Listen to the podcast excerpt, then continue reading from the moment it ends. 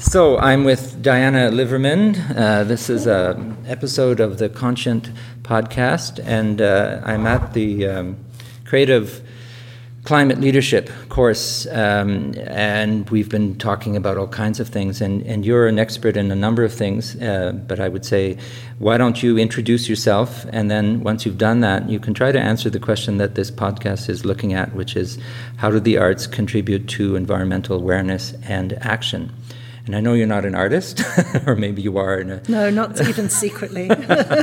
so why don't you introduce yourself, and then uh, we can talk about uh, art and climate change. Well, I'm a climate researcher and uh, academic. I teach at the University of Arizona here in Tucson. And I've been looking at climate change for, I think it's 40 years now as a researcher. Um, my research is mostly on the impacts of climate change, particularly on the vulnerable, vulnerable populations, disadvantaged populations. Um, I do quite a lot of work in uh, Latin America and in Mexico. And I have, over the years, got involved in some of the international scientific efforts. So, most recently, I was selected to be a lead author for the Intergovernmental Panel on Climate Change, and they did that report on could we keep warming under 1.5 degrees Celsius, and that was a pretty amazing experience, both in terms of trying to put the report together, but then also talking about it afterwards, and there was um, much bigger reaction and impact than I think I or other people anticipated. And so it's been very interesting doing lots of public talks about that report and trying to have people understand what it was we were saying mm. about the climate future.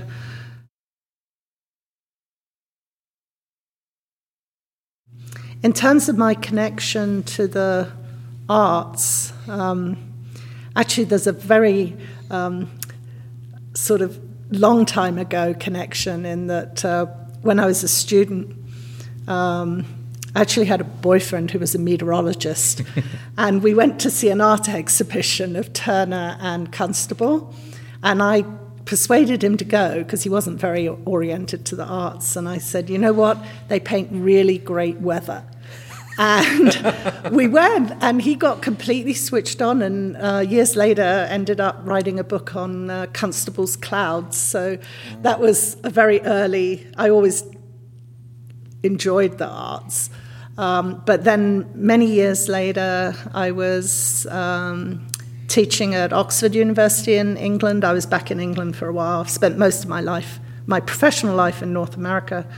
And um, a guy called David Buckland, who's an artist, um, made an appointment to come see me. And he came with a couple of other people and he said, um, We want to start a conversation between climate scientists and artists, and would you be willing to help host it and organize it?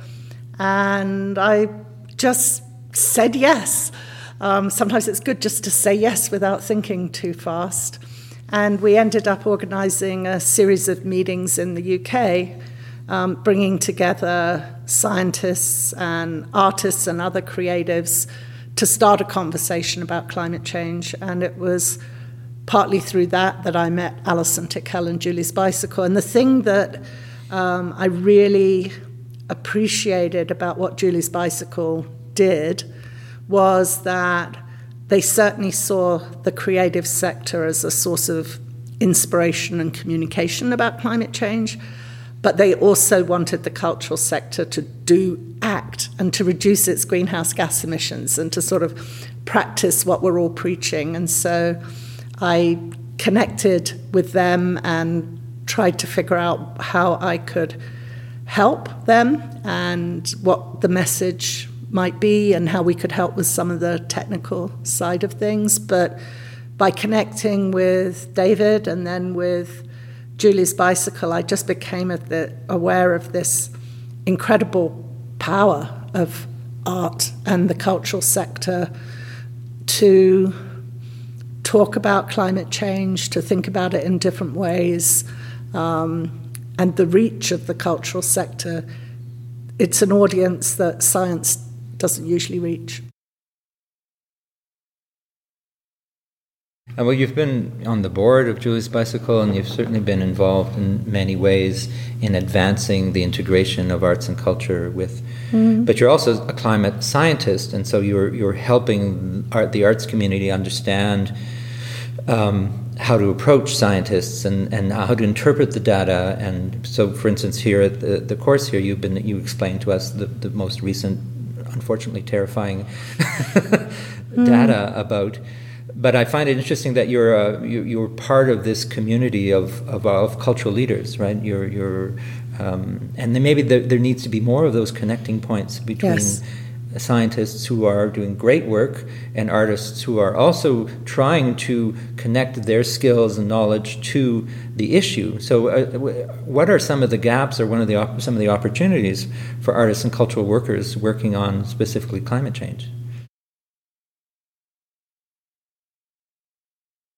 just over dinner right now, we were talking about what is the, the most powerful reach that the cultural sector can have. And we got into one of those conversations that I've had a lot of times about when are we going to have a movie about climate change that really changes the way people think. And we were talking about how I know this is a very particular part of the cultural sector, but it's the one that has the largest audience, and that Avatar was too subtle in its environmental message. And a number of the, the good popular movies have not been direct enough, and then you have this whole genre of terrible disaster movies. And then that led us to talk about writers and science fiction and people like Octavia Butler and others who've been able to I think one of the things I look for is for artists and the cultural sector to help us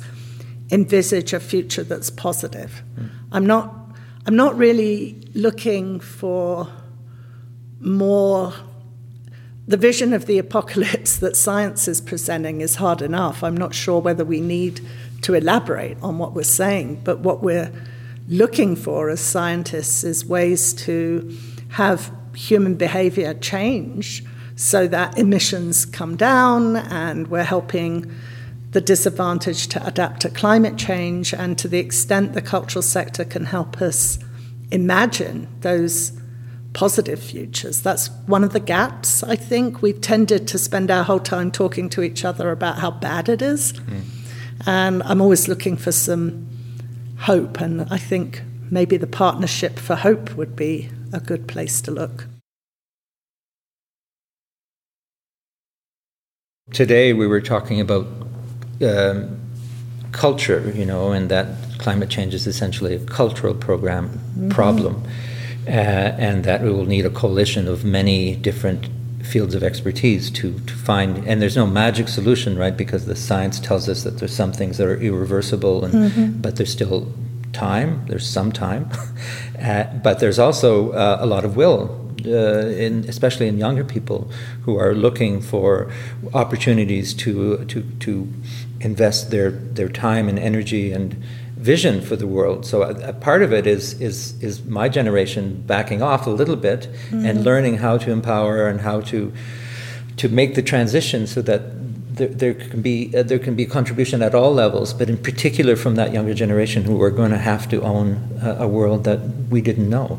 Yeah, and I think one of um, the thing that keeps me going is I'm a teacher and I teach. Um, 18 year olds, 19 year olds. And um, just in the last couple of years, they, so many students are coming to college and they, they really are worried about climate. They want to be activists, they want the university to divest, and they want solutions. And so, because I, every semester I have a new group, I'm constantly looking for better ways to communicate. And because I'm teaching what in the US is general education curriculum, I have students from the arts and the humanities and engineering. They're just doing an environmental class to sort of tick the box. And I'm, I'm looking now to show them art, have them read poetry, have them watch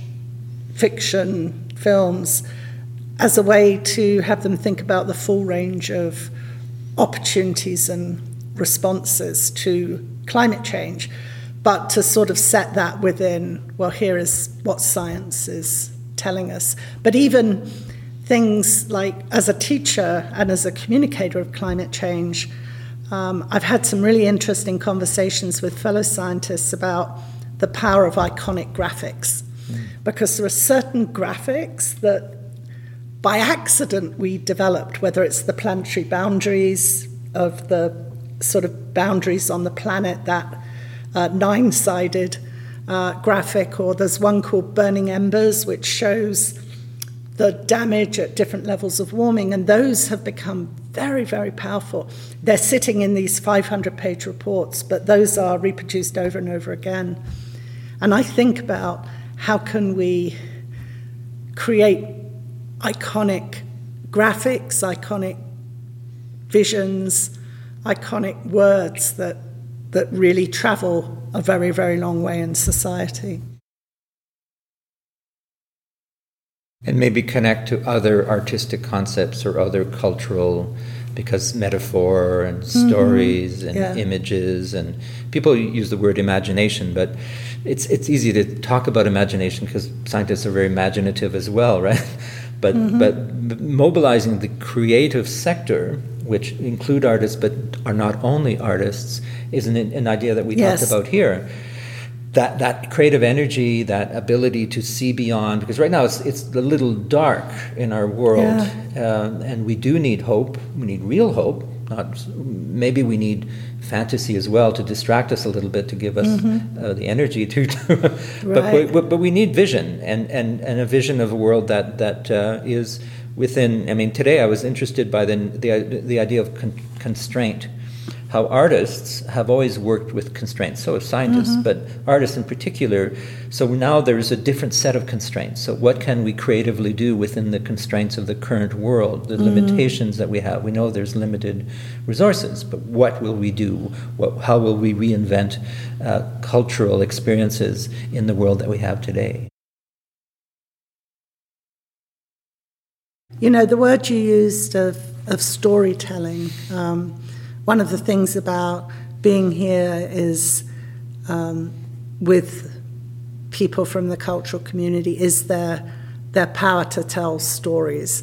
And I think scientists are learning that we need to tell stories. And one of the things that is you're not really trained to do in science is to, to tell your personal story of encounters with climate change, whether it's you know some field work that you did, or if you went to study after a disaster, or even just the personal stories of the struggles we have when we're trying to come to some conclusion about what's going to happen. And I've found, particularly in this last year, talking about the IPCC report, is to the extent which I can make the writing of the IPCC report actually a personal story that people are paying much more attention. Mm-hmm. And so I, I'm listening a lot to people here to learn how to tell better stories um, because we need good stories of how we do the science and we need good stories of what science suggests the solutions might be.